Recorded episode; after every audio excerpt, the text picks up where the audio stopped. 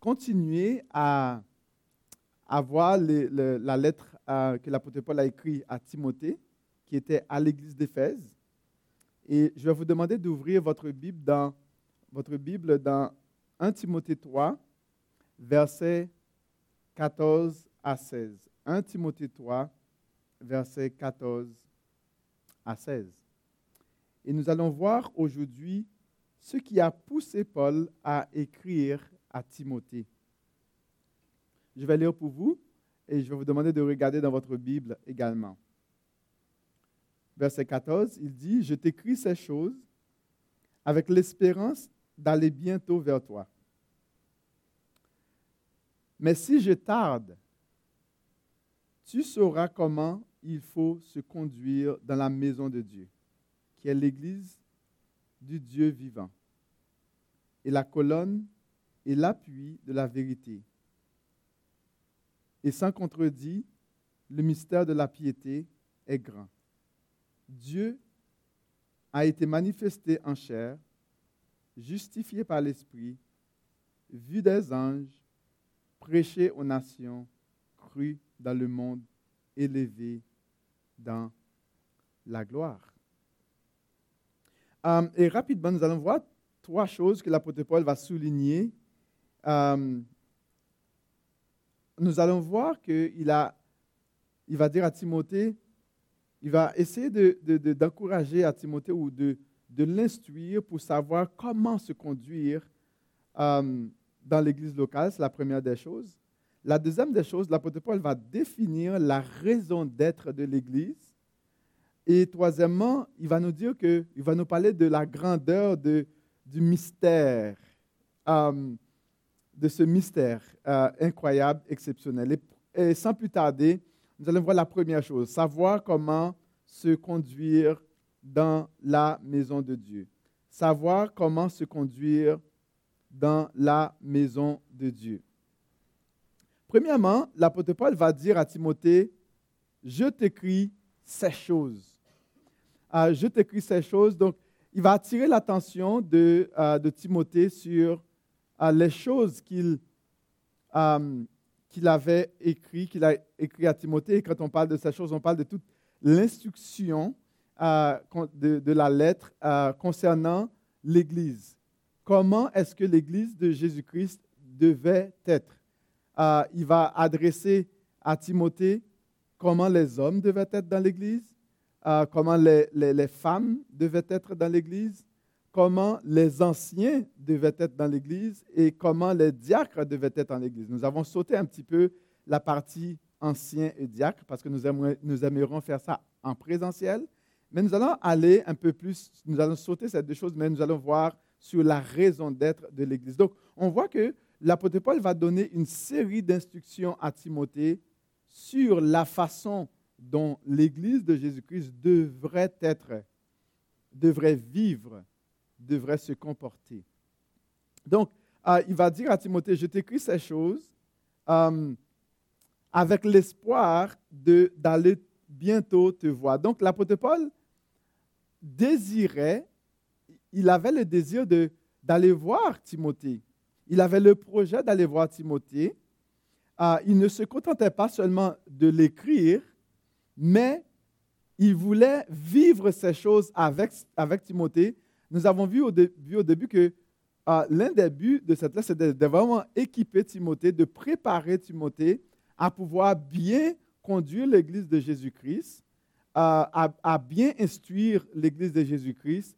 On, appelle cela l'épître pastorale, c'est pour prendre soin, non seulement prendre soin de Timothée, mais aussi de prendre soin de l'Église d'Éphèse, de, de s'assurer que l'Église de Jésus-Christ vraiment puisse être ce qu'elle normalement ce qu'elle est appelée à être, puisse vivre ce qu'elle est appelée à vivre dans ce monde. Donc, l'apôtre Paul ne se contentait pas juste à écrire des, des, des, des euh, instructions, euh, des préceptes à Timothée, mais il voulait aussi vivre à côté de Timothée et pour continuer à l'encourager. Et donc, il, il avait planifié, il avait vraiment planifié le projet d'aller voir Timothée. Mais en attendant son arrivée, euh, il voulait s'assurer euh, que son protégé, son fils spirituel, puisse savoir comment bien se conduire euh, dans l'Église. Non seulement que Timothée sache comment bien se conduire dans l'Église de Jésus-Christ, mais aussi comment aussi l'Église devrait être dans ce monde.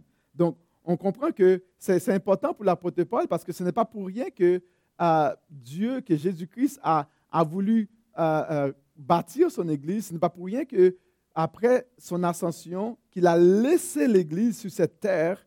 Euh, donc, on comprend qu'il euh, avait un plan en tête, un plan précis pour son Église. Euh, il lui dit, mais afin que tu saches, si je t'aide, si je t'aide, comment il faut se conduire. Donc, donc bien sûr, l'apôtre Paul, il voulait aller voir Timothée, mais en cas où il il tardait ou il n'arrivait pas à temps, mais il voulait que Timothée puisse au moins recevoir les, rudiments nécessaires, les, instructions nécessaires pour euh, que l'Église puisse continuer, bien sûr, à fonctionner convenablement pour avoir un bon témoignage. La version du semeur dit, afin que euh, tu saches comment on doit se comporter dans la famille de Dieu, c'est-à-dire dans l'Église du Dieu vivant. Et c'est intéressant de voir euh, plusieurs versions. Euh, la, parole, euh, la version parole de vie dit, mais si je n'arrive pas tout de suite, tu sauras par cette lettre comment te conduire dans la famille de Dieu. cette famille, c'est l'Église du Dieu vivant. Donc, on voit ici que Paul cherchait à remettre l'Église d'Éphèse sur sur la bonne voie. Et l'apôtre Paul voulait vraiment remettre la, pendule à l'heure. Vous savez que dans les églises, euh, que ce soit l'église primitive, euh, dans l'église primitive ou dans l'église actuelle, c'est facile pour, pour les églises de se, de perdre, de se perdre dans, dans les fleurs du tapis. C'est facile. C'est facile pour nous de, nous de nous laisser distraire par toutes sortes de choses. Euh, c'est facile pour nous de nous perdre au lieu de nous concentrer sur les choses essentielles. Et l'apôtre Paul voulait remettre la pendule à l'heure. L'apôtre Paul voulait remettre l'église d'Éphèse sur la bonne voie et aussi ses instructions sont également valides pour nous aujourd'hui. Donc, pour ce faire, il a commencé par attirer l'attention de Timothée sur les choses de base, sur les choses essentielles. Paul voulait que l'Église, l'Église euh, fixe ses yeux sur les vérités essentielles, euh, les, vérités rudimentaires euh, de la foi. Paul voulait équiper Timothée et aussi équiper l'Église en même temps, d'accord, afin qu'il puisse avoir la connaissance et les compétences nécessaires pour mieux diriger l'Église et aussi pour que l'Église puisse avoir vraiment, puisse aller dans la bonne direction. Paul ne vise pas seulement, euh, ne vise pas seulement Timothée. C'est important de voir que n'est pas seulement Timothée que l'apôtre Paul vise. Parce que c'est sûr qu'en instruisant Timothée, c'est l'Église qui euh, indirectement va en, bénéficier. Ce n'est pas seulement pour former Timothée. Donc Paul voulait vraiment cibler également l'Église d'Éphèse. Donc Paul voulait que les disciples sachent euh, comment il faut se conduire euh, dans l'Église de Jésus-Christ, dans la maison de Dieu. Euh, on comprend que se conduire, c'est important de voir se conduire. Qu'est-ce que ça veut dire, se conduire? Eh bien, se conduire fait référence à un, euh, je dirais, un modèle de vie conséquent à la foi. Donc, Paul voulait que non seulement que Timothée puisse savoir comment se conduire, mais que l'Église aussi puisse savoir comment être également. Et on voit ce modèle de vie qui va refléter la en Jésus-Christ. Donc, l'apôtre Paul voulait attirer euh, l'attention de l'Église. Vous savez que la personne qui prétend croire en Dieu se comporte comme Dieu le demande. Si on se dit être enfant de Dieu et faire partie de la famille de Dieu, on se doit de nous comporter comme tel, comme étant enfant de Dieu, comme aussi vivant dans la famille de Dieu. Cela implique que chacun comprennent la volonté de Dieu qui est bon et agréable. Et quand on est dans la maison de Dieu, de quelqu'un, ben, on comprend qu'on est dans la maison de quelqu'un. Et quand on, va, on est dans la maison de quelqu'un, il y a un minimum de respect, il y a un minimum de savoir-vivre dans cette maison-là. Parce qu'on est dans la maison de quelqu'un d'autre, on est dans, la maison d'une autre personne. Et si quelqu'un vient dans votre maison, vous attendez que vos choses soient respectées dans votre maison. Donc, l'apôtre Paul nous donne vraiment la raison principale, et c'est le thème principal vraiment de, de, de, ce, je dirais, de cette lettre à Timothée. Donc, la raison principale pour laquelle Paul a écrit à Timothée euh, et à l'église d'Éphèse est de savoir comment se conduire. Euh, se conduire euh, fait référence à notre comportement et à notre attitude, notre disposition de cœur. C'est quoi notre attitude et notre disposition de cœur dans l'Église de Jésus-Christ, dans la maison de Dieu? C'est quoi notre attitude? Est-ce que nous, venons ici pour, nous venons à l'Église pour nos propres intérêts? Est-ce qu'on se soucie réellement, est-ce qu'on se soucie réellement de notre frère et de notre sœur? Ou du moins, est-ce qu'on attend que la personne agisse comme on veut? Est-ce qu'on est là, on est là pour accomplir nos propres personnes? Est-ce qu'on on est là pour accomplir nos propres, pour nos propres intérêts personnels? Est-ce qu'on est là pour nous faire valoir? Est-ce qu'on est là pour essayer de, de, nous, de combler notre être et aux dépens de l'autre? Est-ce qu'on est là pour nous adapter euh, les uns aux autres? Est-ce qu'on est là pour vivre vraiment, réellement la foi ensemble?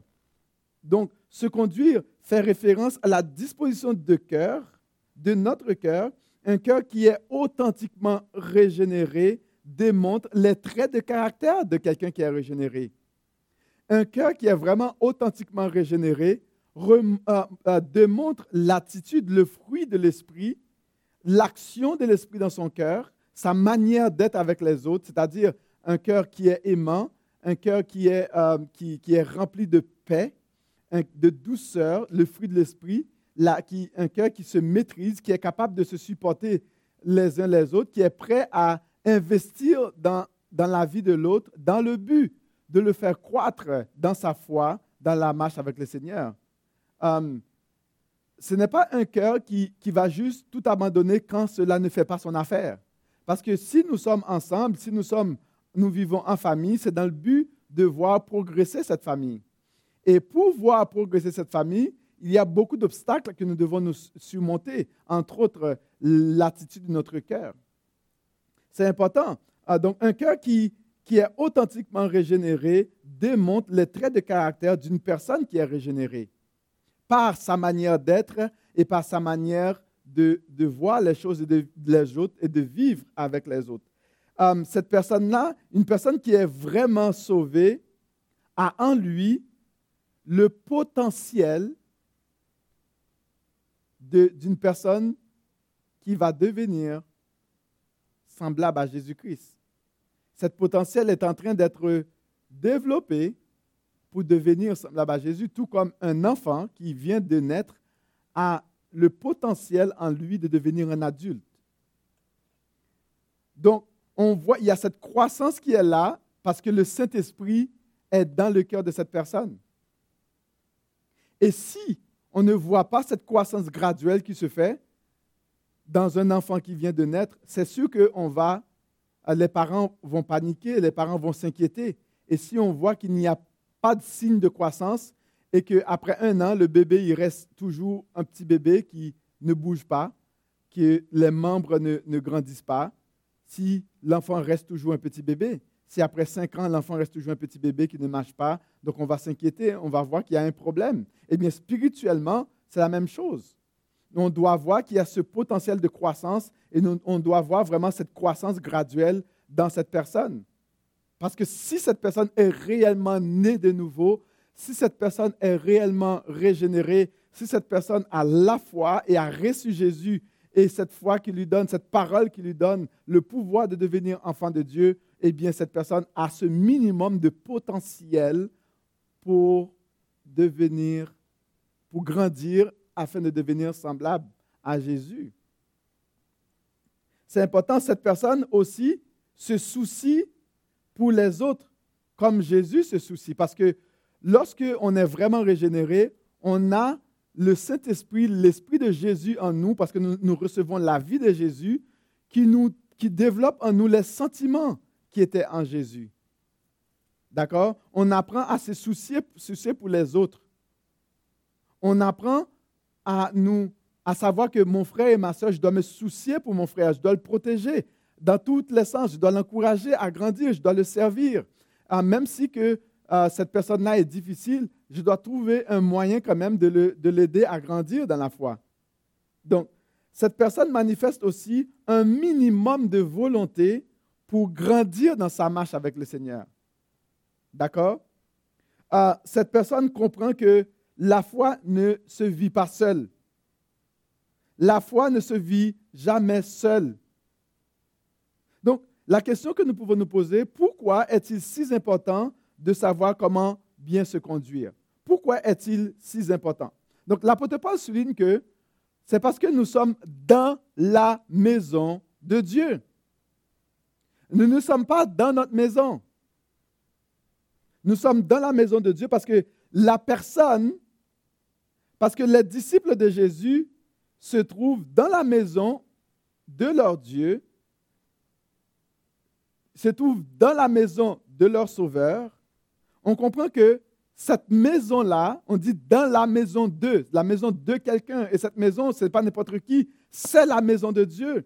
Et ce que cela sous-entend, c'est que la maison, euh, euh, c'est la maison de Dieu. Donc Dieu est le maître de sa maison, et nous sommes dans sa maison. Dans le grec, euh, le mot fait référence à une maisonnée. À une maisonnée, c'est-à-dire une famille, une famille qui vit ensemble avec Dieu comme Père, Jésus-Christ comme Seigneur et Sauveur et Frère, et avec l'Esprit, le Saint-Esprit comme consolateur qui assure un lien solide euh, d'attachement, un lien d'affection, un lien indéfectible. Et donc, ces personnes-là, qui sont ensemble, qui sont régénérées, qui sont nées de nouveau, forment, euh, constituent bien sûr la maison de Dieu.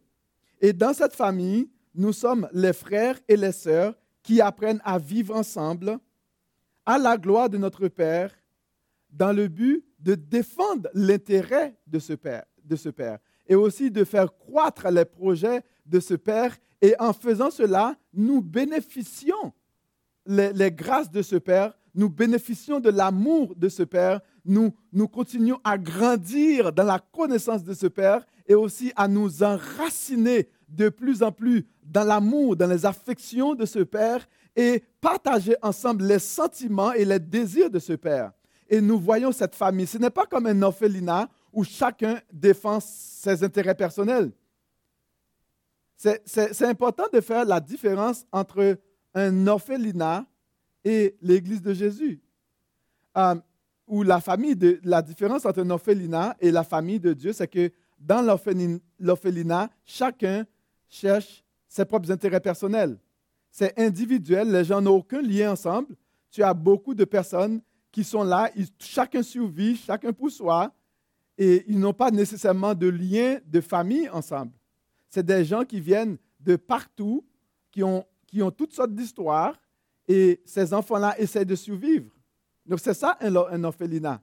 Et la personne qui gère l'orphelinat essaye tant mieux que mal de, jongler avec toutes ces différences de personnes. Mais c'est ça un orphelinat. Mais après cela, quand ces enfants partent, c'est fini. Il n'y a aucun lien. Mais c'est différent de la famille de Dieu. Donc, la famille de Dieu, donc, on comprend que ce sont des enfants qui sont nés du même Père. C'est, l'Esprit de Dieu qui va façonner, qui va donner naissance. Jésus-Christ est mort pour ces personnes-là et qui ont la même foi, le même Dieu, le même Seigneur, le même but, dont on continue, on constitue la même et unique famille de Dieu. Eh bien, on a un but commun qui est de vivre ensemble en famille et que les uns se soucient des autres. Et c'est ça dans la famille de Dieu. Donc, dans cette famille, nous sommes les frères et les sœurs qui, qui apprennent à vivre ensemble à la à gloire, à l'honneur de notre Père céleste et nous défendons l'intérêt de. De ce père.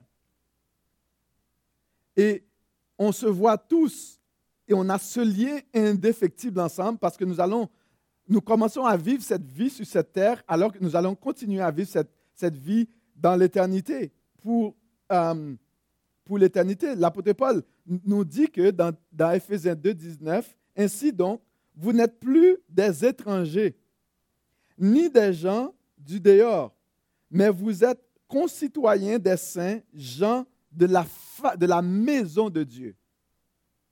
Gens de, des gens de la famille de Dieu. Donc c'est important, puisque nous sommes des gens de la famille de Dieu, nous, sommes des gens de la maison de Dieu, des enfants de Dieu, nous devons savoir comment nous conduire dans cette maison-là. Et Paul précise que c'est l'Église du Dieu vivant. C'est important pour nous de comprendre que c'est vraiment intéressant. Paul finit de dire que oui, c'est la maison, nous sommes dans la maison de Dieu, et, et il va vraiment spécifier que c'est l'Église du Dieu vivant. Donc l'Église entre toi et moi, c'est important de comprendre que cette maison-là, cette famille-là, c'est la propriété de Dieu. Ce n'est pas la propriété de quelqu'un d'autre. Ce n'est pas la propriété d'un État. Ce n'est pas la propriété d'une religion. Ce n'est pas la propriété d'une philosophie. Ce n'est pas la propriété de quelques hommes influents ou quelques femmes influentes. L'Église n'appartient à personne. L'Église appartient à Jésus-Christ. C'est l'Église, c'est la maison du Dieu vivant. L'apôtre Paul a pris la peine de, clarifier ce fait. C'est l'Église, c'est la propriété du Dieu vivant. Chaque disciple est sa nouvelle création et lui appartient. Ces disciples constituent la nouvelle création de Dieu en Jésus-Christ par la foi. Donc, et, c'est cette personne, cet ensemble de ces personnes-là, nées de nouveau, ressuscitées spirituellement, qui sont cette nouvelle, qui constitue cette nouvelle création. Dans le grec, on va, nous dire kenos anthropos, c'est-à-dire une nouvelle création qui est euh, en opposition avec l'ancienne création. Donc, on a spirituellement deux créations. Il y a la première création qui sombre dans le péché, qui sombre dans le mal, dans la misère, dans la séparation avec Dieu, dans la mort. Et nous avons la nouvelle création maintenant qui est née en Jésus-Christ par la foi, sous l'action du Saint-Esprit, et qui constitue maintenant les enfants. C'est l'assemblée des nouveaux-nés. Et qui, d'ailleurs, la terre même, la création même, soupire après la révélation de ces, les fils de Dieu. Donc, ce ce sont ces personnes-là qui constituent la nouvelle création de Dieu, le peuple de Dieu, les enfants de Dieu, la famille de Dieu. Et c'est lui qui les a rachetés par le sang précieux de son Fils. Et il est important pour nous de dire que si le bâtiment appartient à une corporation, L'Église appartient à Jésus. L'Église appartient à Dieu. Le bâtiment peut, faire, appartenir à une corporation, mais l'Église n'appartiendra jamais à une corporation. L'Église appartient à Jésus-Christ. D'ailleurs, c'est ce que Jésus a dit à ses disciples dans Matthieu, que je bâtirai mon Église, que les portes de l'enfer ne prévaudront point contre elle. Et c'est Jésus lui-même qui a affirmé qu'il bâtira son Église. Et il s'est donné pour elle, pour construire son Église. Et c'est son plan. Il est mort à la croix, il a souffert, il a pris tous les péchés de l'humanité sur lui. Et cette Église est pour lui, c'est son Église, il l'a bâtie. Et il a souffert, il a donné son propre sang, sa propre vie pour son Église. Et maintenant, la question que nous pouvons nous poser, euh, quelle est la raison d'être de cette Église? Quelle est la raison d'être de son Église Ce qui nous amène à notre euh, deuxième intérêt, c'est la raison d'être de l'Église de Jésus-Christ. L'apôtre Paul a dit, vous pouvez regarder au toujours euh, verset 15b qui dit, cette Église est une colonne. Ça, c'est la version du semeur qui nous dit, cette Église est une colonne qui proclame la vérité, un lieu où elle est fermement établie. Donc Paul souligne que l'Église est le pilier et le support de la vérité qu'elle prêche. C'est important de connaître pourquoi est-ce que Jésus a voulu bâtir son Église? Pourquoi est-ce que Jésus a laissé son Église sur cette terre, dans le monde? L'Église a la responsabilité de préserver et de transmettre au monde la vérité concernant Dieu et la vérité concernant chaque individu. Et la vérité concernant la nature pécheresse et imparfaite de chaque personne qui vit sur cette terre. Le but de l'Église, c'est de pouvoir non seulement garder cette vérité-là, cette révélation qui est reçue de Dieu, ce n'est pas une révélation conçue par les hommes, par l'habileté des êtres humains, par la connaissance des êtres humains, ou par la science, par la politique, ou par un, État qui essaie de gouverner les gens pour les contrôler, les faire faire comme ils veulent. Non, cette vérité a été révélée par l'Esprit de Dieu. Et cette vérité a été complétée, cette révélation a été complète dans la personne même et la vie même de notre Seigneur Jésus-Christ. Pour nous montrer la nature de ce Père, la nature de Dieu, pour nous révéler Dieu le Père, pour nous révéler notre nature pécheresse, pour nous révéler notre imperfection, notre incapacité de nous sauver nous-mêmes et aussi nous montrer notre besoin d'un sauveur, pour nous sortir de, ce tas d'accord, de perdition, de transformer notre nature pécheresse en une nature d'hommes et de femmes saints pour Dieu, régénérés, transformés, purifiés et lavés.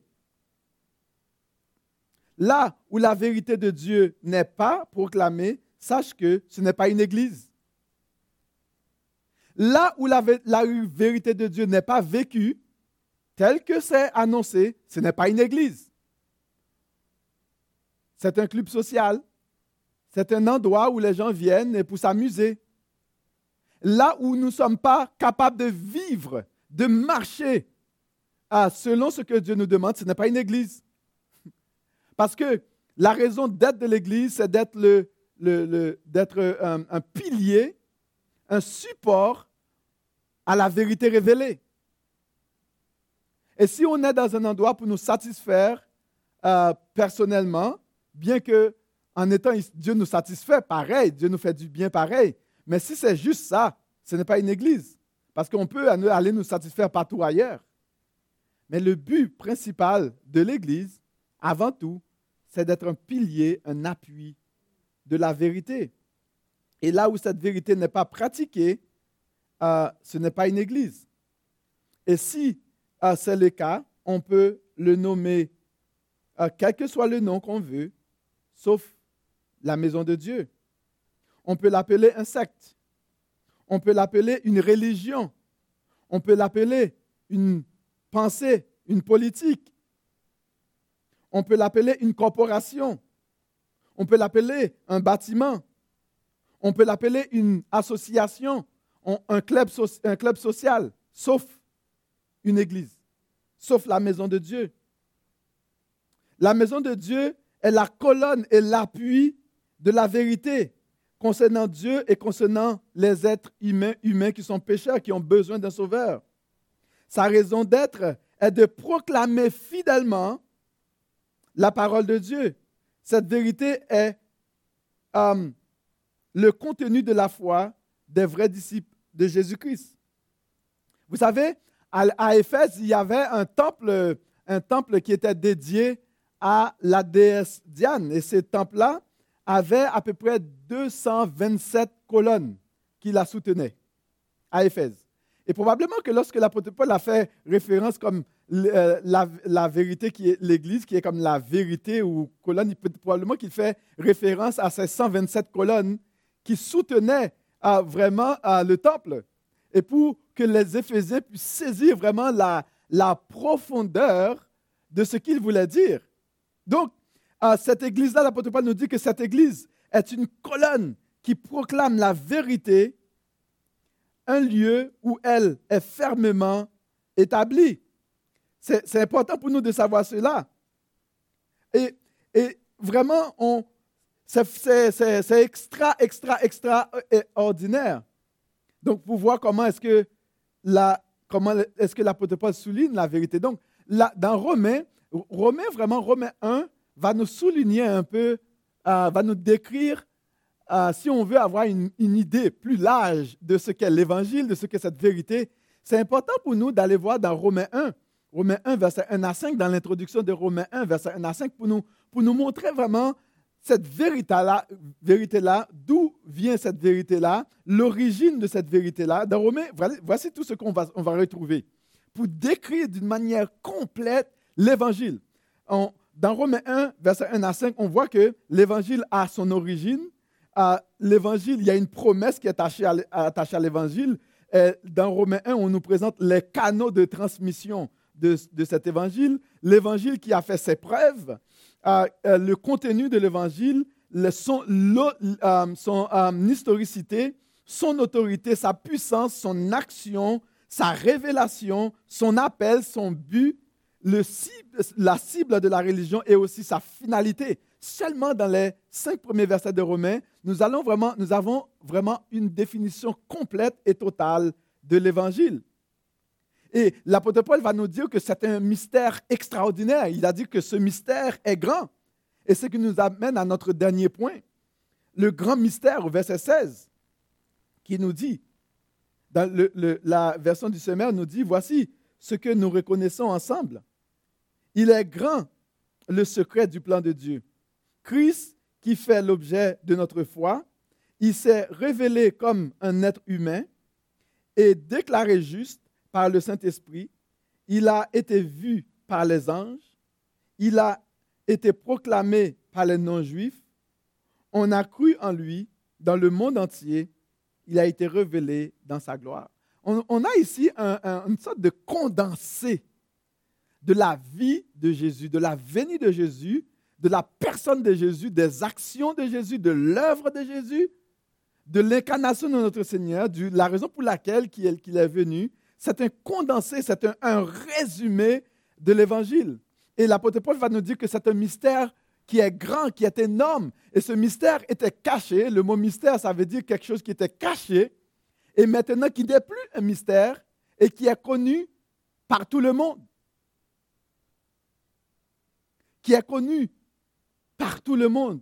Et aujourd'hui, ce mystère continue à être révélé concernant la personne de Jésus-Christ les actions, la vie de Jésus-Christ, la raison d'être de la venue de notre Seigneur Jésus pour nous sauver, pour nous réconcilier avec le Père, pour faire de nous cette nouvelle création, l'assemblée des nouveau-nés, pour faire de nous des membres de la maison de Dieu, pour faire de nous citoyens d'un autre gouvernement, d'un autre pays, et qui va vivre différemment et l'apôtre Paul voulait s'assurer que Timothée puisse savoir comment se comporter. Et non seulement que Timothée sache comment se comporter, mais aussi comment l'Église doit se comporter en tant que maison de Dieu, en tant que l'assemblée des nouveaux-nés.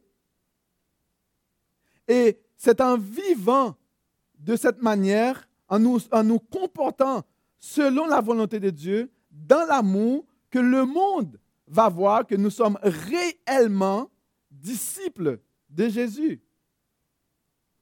Et nous ne sommes pas là pour vivre pour nous-mêmes. Nous sommes là pour vivre pour celui qui nous a sauvés. Il va dire sans, sans, sans, sans contredit, le mystère de la piété est grand. C'est lui qui a été manifesté en chair, justifié par l'Esprit, vu des anges, prêché aux gentils, c'est-à-dire aux païens, cru dans le monde, élevé dans sa gloire. Wow! C'est extraordinaire, n'est-ce pas? Et l'apôtre Paul voulait s'assurer que les hommes sachent comment se comporter dans l'Église. Les femmes sachent comment se comporter dans l'Église. Les anciens, que les anciens sachent comment se comporter dans l'Église. Que les diacres sachent comment se comporter dans l'Église. Et l'apôtre Paul va cibler vraiment, va donner ce modèle de vie, ce style de vie qui est, qui est différent de toutes les autres institutions de la terre. Et il va décrire, vraiment, donner un résumé de ce que Christ a accompli. Il va nous dire que c'est la maison de Dieu. Dieu est la propriétaire, le propriétaire de son Église. Dieu est le maître. Et nous sommes, si nous sommes régénérés, l'assemblée des nouveau-nés nous avons le Saint-Esprit en nous qui nous a régénérés, qui fait de nous une nouvelle création en parallèle ou en opposition avec l'ancienne création et nous devons vivre tel quel, selon la volonté de Dieu.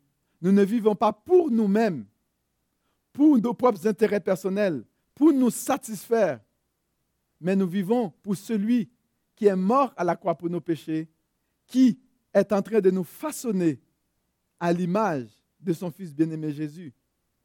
Et nous devons nous comporter les uns envers les autres, les autres membres de la famille, parce que nous ne sommes pas un orphelinat où chacun essaie de vivre, de survivre pour soi-même, mais nous sommes une famille de la maison de Dieu. Et, et on comprend qu'il y avait beaucoup de désordre à l'époque à l'église d'Éphèse. Et beaucoup de faux docteurs, beaucoup de personnes qui cherchaient leurs propres intérêts, euh, qui, profitaient de, l'Église pour vivre leurs choses. Et même dans l'histoire euh, euh, de tous les, problèmes qui ont eu dans l'histoire, où vraiment les autorités ont, ont, abusé de l'Église. Ils ont abusé de la parole de Dieu. Et qui fait qu'aujourd'hui même, les gens ont tellement été abusés et qu'ils ne veulent rien savoir surtout au Québec où on les, avait, on les a abusés, la religion, la religion a abusé euh, euh, nos bien-aimés québécois. Et maintenant, on rejette complètement Dieu, on met tout le monde dans le même panier.